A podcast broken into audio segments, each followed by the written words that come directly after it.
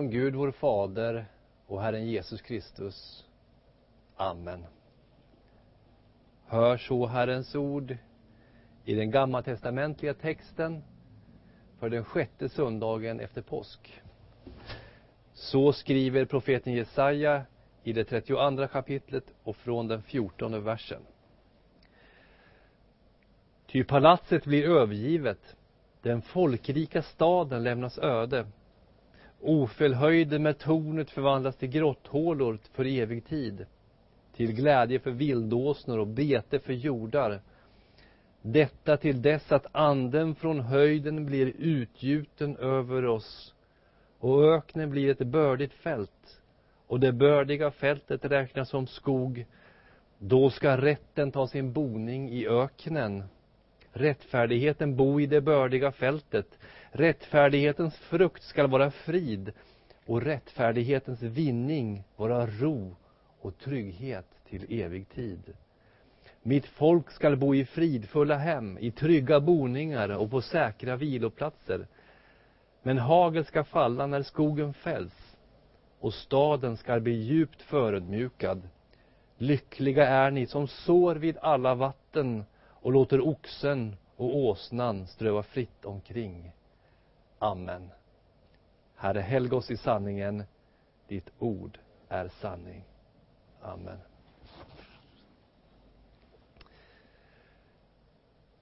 Vad handlar Bibeln om egentligen? Den röda tråden i Bibeln är att Gud är nådig på grund av det offer som han själv tillhandahåller. Människan full i synd och Gud är rättfärdig och helig. Och lösningen på skilsmässan mellan människa och Gud är att en annan som inte är som vi, en som är fullkomlig, en som är helig och fläckfri, offras istället för oss. Att det skulle ske genom en som skulle komma född av en kvinna utlovas redan i Eden till Adam och Eva och luftet och bilden av denne som skulle komma, offret, gestaltas, avbildas i blodsoffren i Gamla testamentet. Abels offer, Noas offer, Abrahams offer, Mose lags offer i tabernaklet, förbundstältet och senare i templet. Offer av bockar, offer av lamm och så vidare. Och till sist kommer han som är det fullkomliga offret.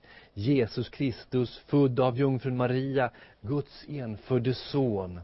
Han dödas på korset som Guds ställföreträdande lamm. Han dör i vårt ställe istället för oss. Straffet var lagt på honom för att vi skulle få frid och genom hans sår är vi helade. Och så uppstår han på tredje dagen. Segern är vunnen, slaven är fri och tom är den grav som man la honom i. Men genom hela denna historia i Bibeln så finns också en annan tråd. Ett folk. Guds eget folk. Guds församling eller kyrka. Gud gav Adam löftet om kvinnans avkomling som skulle besegra den onde. Och när Seth fick sin första son Enos så står det att man började åkalla eller ropa ut Herrens namn. Man samlades alltså familjevis i gudstjänst. Och Gud bevarade uppenbarligen en linje av människor som samlades tillsammans och betraktades som rättfärdiga även fast ogudaktigheten bredde ut, bredde ut sig. Vi ser att en av Sets efterkommande, Hanok, beskrivs som en som vandrade tillsammans med Herren och man såg honom inte ner. Och Noa och hans familj sparades på grund av sitt förhållande till Gud från floden, syndafloden, där Gud utplånade en hel värld. Och senare så kallar Gud Abraham som sitt e Abraham och hans efterkommande som sitt eget folk. Och sen smalnar gränsen av genom hans son Isak och sen ytterligare genom Jakob som blir stamfader för de tolv eh, stammarna.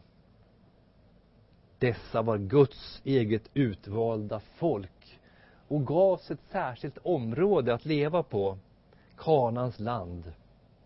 Och under Jakobs sons eh, Josefs tid så hamnar folket i Egypten och där levde de i några hundra år för att senare genom profeten Moses föras ut.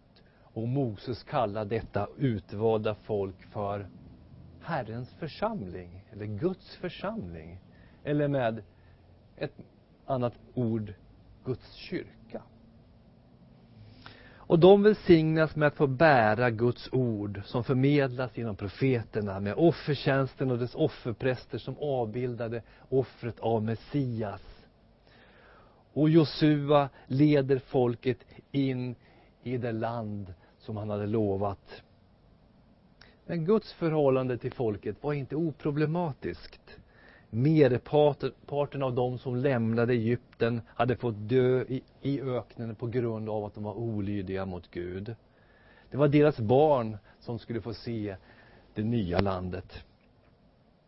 Folket och landet leddes av profeter och särskilda domare som var utvalda av Gud. Och Guds förhållande till sitt folk, det var noga reglerat i Moseböckernas lag. Hur de skulle leva, vad de skulle äta, hur offertjänsten skulle se ut. Ja, till och med hur de skulle klä sig.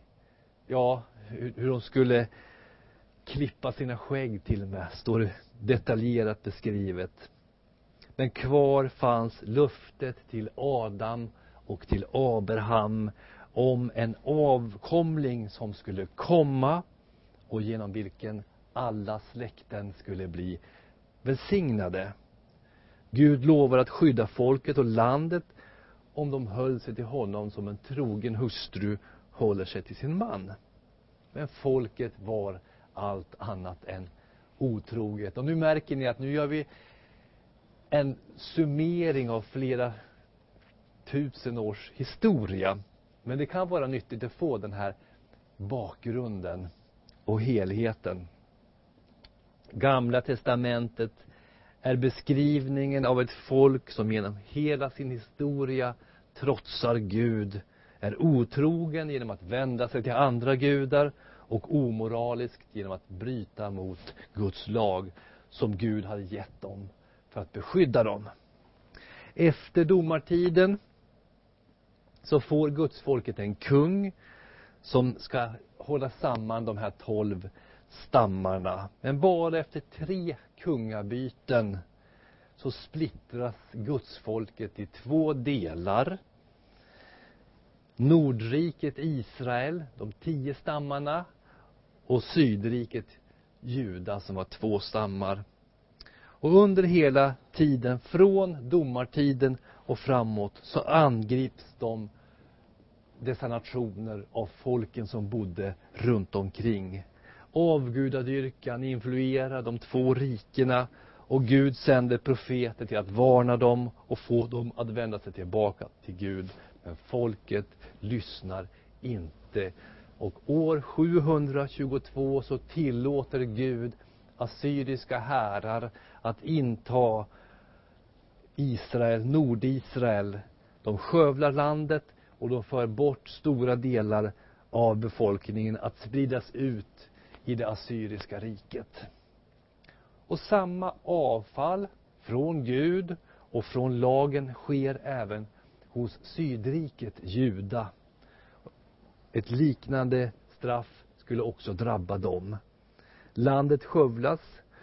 Guds tempel i Jerusalem bryts ner och delar av folket förs bort till fångenskap i Babylon. Gud lovar att om de omvänder sig så skulle han efter 70 år låta dem få återvända, vilket också sker. De återvänder till sitt land och staden Jerusalem och bygger också upp templet. Men det blir aldrig någon riktig storhetstid som under kung eh, Davids och kung Salomos dagar. Folket hamnar under olika, olika överhet. Under persisk överhet, under grekisk överhet och till sist under romersk överhet år 63 före Kristus. Allt detta hade Gud förutsett flera hundra år tidigare. De flesta i gudsfolket skulle avfalla från den levande guden, men en liten skara skulle bevaras. När Guds son föds som människa genom jungfrun Maria så förkastar de flesta i folket honom. Han som är Messias. Ja, de till och med korsfäster honom. Men han uppstår och det fanns fortfarande kvar en liten kvarleva, en liten rest som inte hade övergett Israels Gud, Jesus Kristus. Gud hade planterat det lilla folket i det lilla landet Israel i Mellanöstern. Ett träd hade planterats och växt upp, om nu, vi nu tänker tillbaks till Abraham och Isak. Men vad hade hänt? Det hade huggits ner. Det var bara en stubbe kvar. Men så sköt det fram rotskott, som det, som det heter, ur stubben. Människor som vänder sig till Abrahams, Isaks och Jakobs Gud. Människor som fortfarande trodde på luftet om frälsning och befrielse genom Messias. Dessa var Guds kvarleva. Dessa var Guds utvalda folk. De som trodde. Olivträdet växte på nytt. Guds utvalda folk. Olivträdet.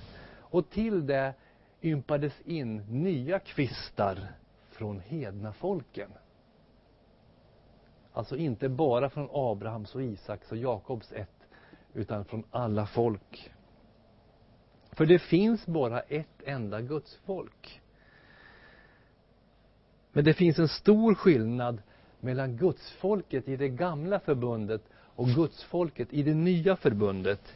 I det gamla förbundet så var folket, som vi sa, knutet till Abrahams, Isaks och Jakobs släktlinje och omskärelsen. I det nya förbundet gäller löftena alla folk. Alla folk välsignas genom Abrahams avkomling som är Messias. Och Gud tecknar sitt folk i det nya förbundet. Hur då? Genom dopet. Dopet är, står det i Kolosserbrevet, Kristi omskärelse. Det gamla förbundet bestäms det gamla förbundets gudsfolk bestäms i Gamla testamentet av land, de geografiska landsgränserna i Israel. Tempelkulten och iakttagandet av Mose lag. Det var så gudsfolket definierades. I det nya förbundet så finns inga geografiska landsgränser. Medborgarskapet har alla som tror på rikets kung Jesus Kristus. Guds lag skrivs i de troendes hjärtan och det fullkomliga offret, Kristus, har framburits inför Gud i Guds helgedom i templet.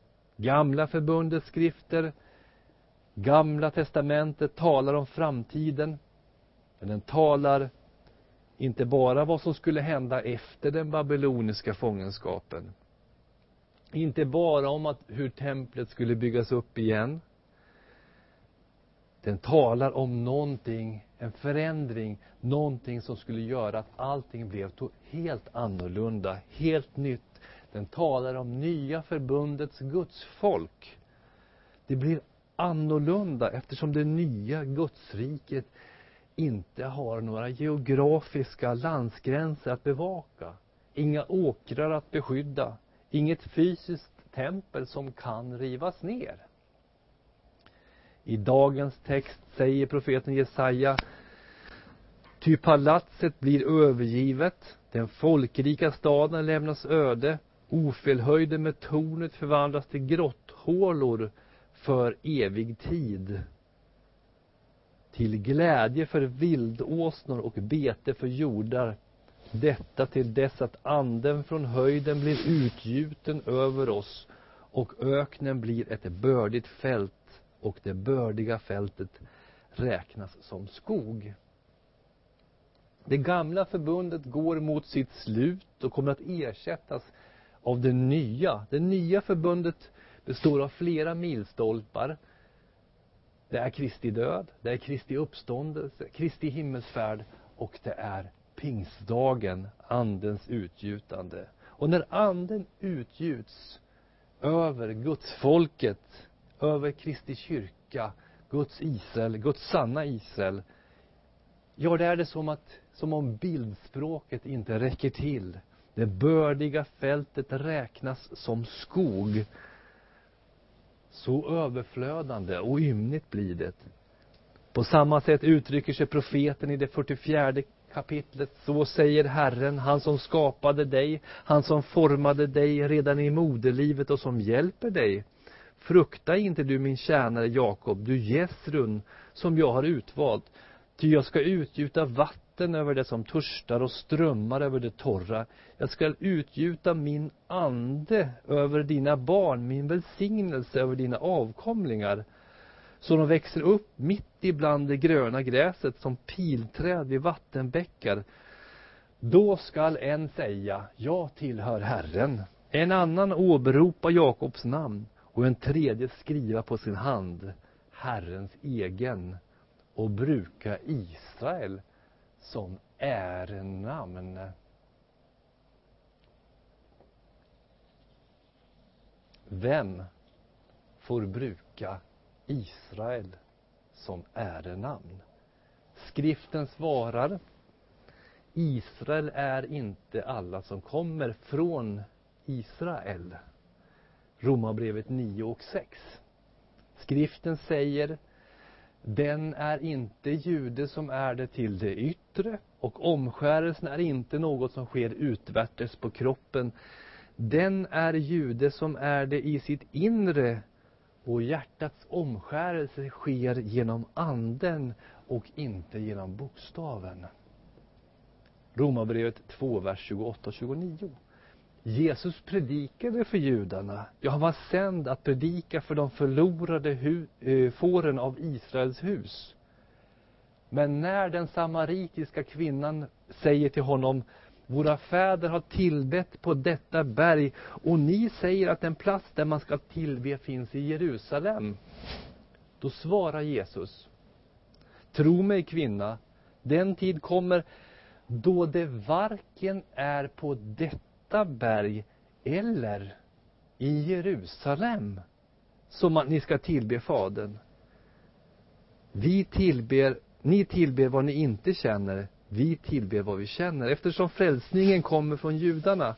Men den tid kommer, ja den är redan här, då sanna tillbedjare ska tillbe Fadern i ande och sanning. Ty sådana tillbedjare vill Fadern ha. Gud är ande och de som tillber honom måste tillbe i ande och sanning.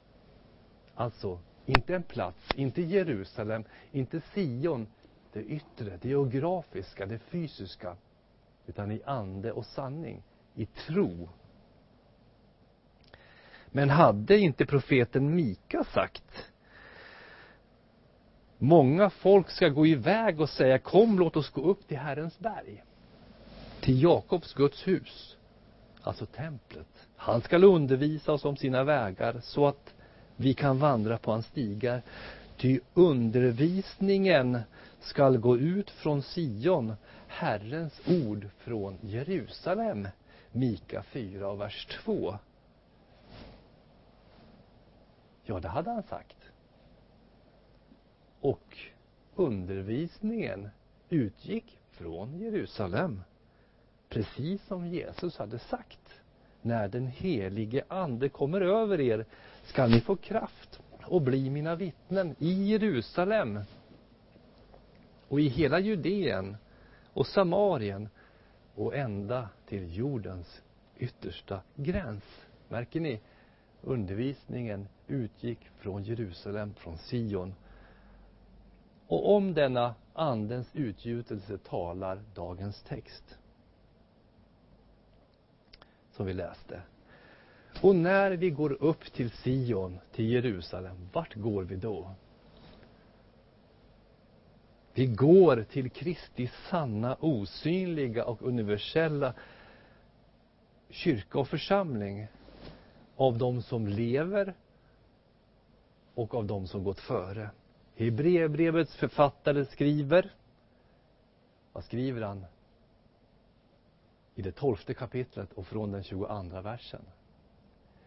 Ni har kommit till Sions berg. Men det har jag väl inte? Jag är ju i Uppsala. Nej, det står så. Ni har kommit till Sions berg och den levande Gudens stad. Det himmelska Jerusalem. Och till änglar i mångtusental, till en högtidsskara, en församling av förstfödda som har sina namn skrivna i himlen. Till en domare som är allas Gud och till andarna hos de rättfärdiga som nått fullkomningen. Ni har kommit till det nya förbundets medlare, Jesus, och till det renande blodet som talar starkare än Abels blod.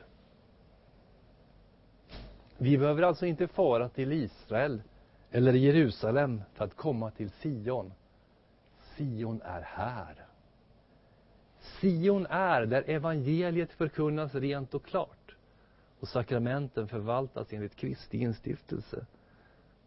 Där är Jerusalem. Där är Guds församling. Där är Kristi kyrka. Ni har kommit till Sion. Det gamla palatset blir övergivet, säger profeten idag. Men anden kom och något förändrades för de som hörde till det sanna Israel. Alltså alla judar och hedningar som trodde på Kristus. Öknen blir ett bördigt fält. Och samma bildspråk använder profeten Joel. Han skriver, fröjda er ni Sions barn, var glada i Herren, er Gud, ty han har givit er läraren som ger rättfärdighet. Han ska låta rikligt med regn komma ner över er, både höstregn och vårregn, som tidigare. Så ska logarna fyllas med säd och prästarna flöda av, över av vin och olja. Och hur gick det till? Har vi sett det? Ja, Joel berättar om att anden ska utgjutas över allt kött några verser senare. Och det skedde på pingstdagen, förklarar Petrus. Han säger, när allt detta händer, det är detta som är sagt genom profeten Joel. Och profeten Jesaja fortsätter i dagens text. Då ska rätten ta sin boning i öknen, rättfärdigheten bo på det bördiga fältet. Rättfärdighetens frukt ska vara frid och rättfärdighetens vinning ska vara ro och trygghet till evig tid. Mitt folk ska bo i fridfulla hem, i trygga boningar och på säkra viloplatser. Att vara rättfärdig, det är att ha det rätt ställt med Gud. Det är att ha ett rätt förhållande till Gud. Det är att kunna förklaras rättfärdig inför Gud. Och hur går det till? Hur skulle Gud kunna förklara någon rättfärdig som inte är rättfärdig? Dina och mina handlingar är ju sannerligen inte alltid rättfärdiga. Hur ska Gud kunna förklara oss rättfärdiga när han inte ser någon rättfärdighet? Hur ska vi då kunna bo i frid och ro och trygghet? Borde det inte vara tvärtom? Att vi borde vara oroliga, att vi borde bäva och vara förskräckta Låt oss nu inte glömma att texten berättar om hur det går till. Öknen blir till ett bördigt fält när anden utgjuts. Det är alltså Gud som kommer till oss och inte tvärtom. Det är alltså Gud som kommer till oss och förändrar oss. Då ska rätten ta sin boning i öknen, säger profeten. Frälsningen kommer alltså från Gud. Anden kom direkt till lärjungarna på pingstdagen. Idag kommer anden till oss genom det predikade och lästa ordet. Mina ord, säger Jesus, mina ord är ande och liv. Och anden kommer genom dopet, säger Bibeln.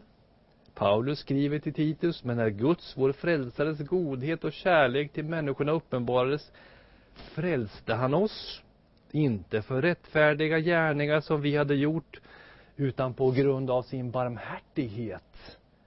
Genom ett bad till ny födelse och förnyelse i den helige Ande som han rikligt utgöt över oss genom Jesus Kristus, vår frälsare. Detta skedde för att vi skulle stå rättfärdiga genom hans nåd och som vårt hopp är bli arvtagare till det eviga livet. Titus 3, vers 4-7. Den utlovade Messias föddes till vår värld, sonade vår skuld inför Gud och gav oss rättfärdighet. Och denna nåd förenas vi med genom ordet och genom dopet. Men märk nu denna kontrast, denna motsats som man bara förstår om man förstår skillnaden mellan det gamla och det nya förbundet. Och nu kanske ni börjar förstå varför jag hade så lång inledning för att förklara skillnaden mellan gamla och nya förbundet. Denna kontrast förstår man bara om man förstår skillnaden mellan det gamla och det nya förbundet. Vad säger profeten? Mitt folk skall bo i fridfulla hem, i trygga boningar och på säkra viloplatser. Men hagel skall falla när skogen fälls och staden skall bli djupt förödmjukad. Jesaja 32, vers 18 och 19. Staden skall förstöras. Men mitt folk skall bo i trygga boningar. Hur hänger det samman? Hur kan det hänga ihop? Hur kan man vara trygg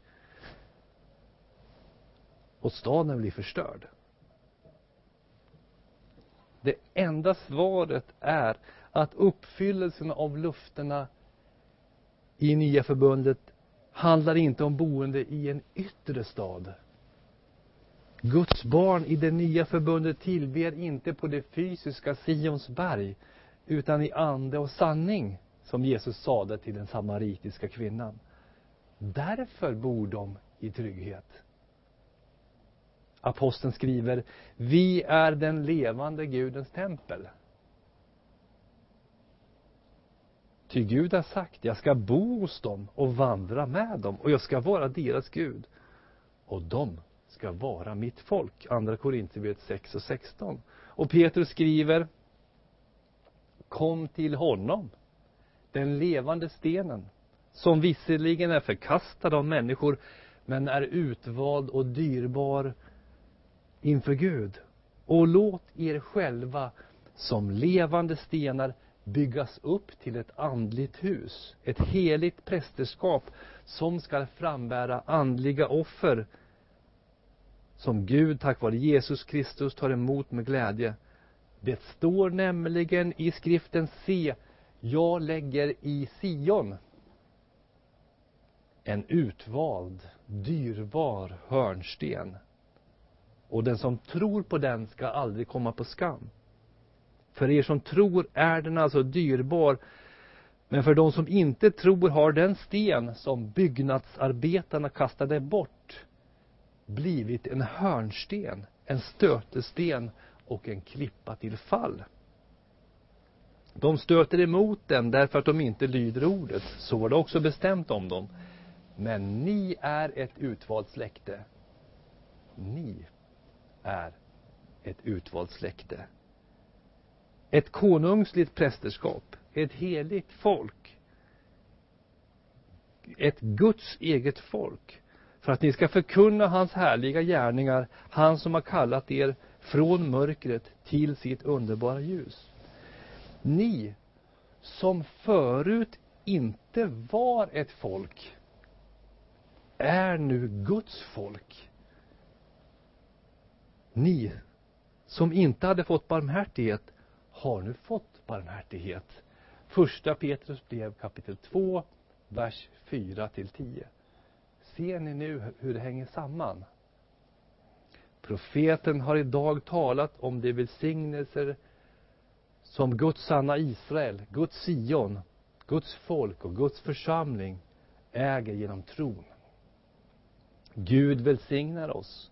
Kristi kyrka är alltid bördig därför att den förvaltar de medel genom vilka anden kommer till oss. Kristi kyrka förvaltar nådens medel, evangelium i ord och sakrament. Kristi kyrka förvaltar ordet, dopet, nattvarden och avlösningen.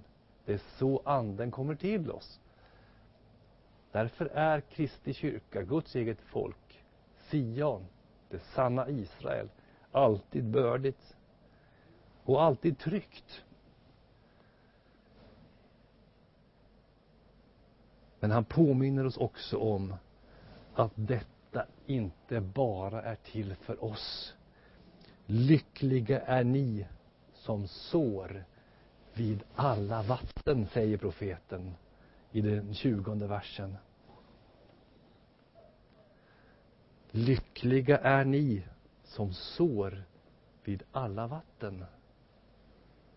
Om man bara sår här och där, om man bara sprider evangeliet sparsamt, då blir det ingen stor frukt. Vi ska så vid alla vatten. Som aposteln säger, den som sår sparsamt ska skörda sparsamt. Och den som sår rikligt ska skörda rikligt. Låt oss därför ge till församlingens arbete för evangeliets spridande. Och låt oss uppmuntra varandra att berätta om frälsaren Jesus Kristus. Då kommer detta budskap som sås ut vid alla vatten att ge frukt. Låt oss berätta om Jesus som tar emot syndare, om Jesus som förlåter, upprättar och skapa sann frid. Amen. Låt oss bedja.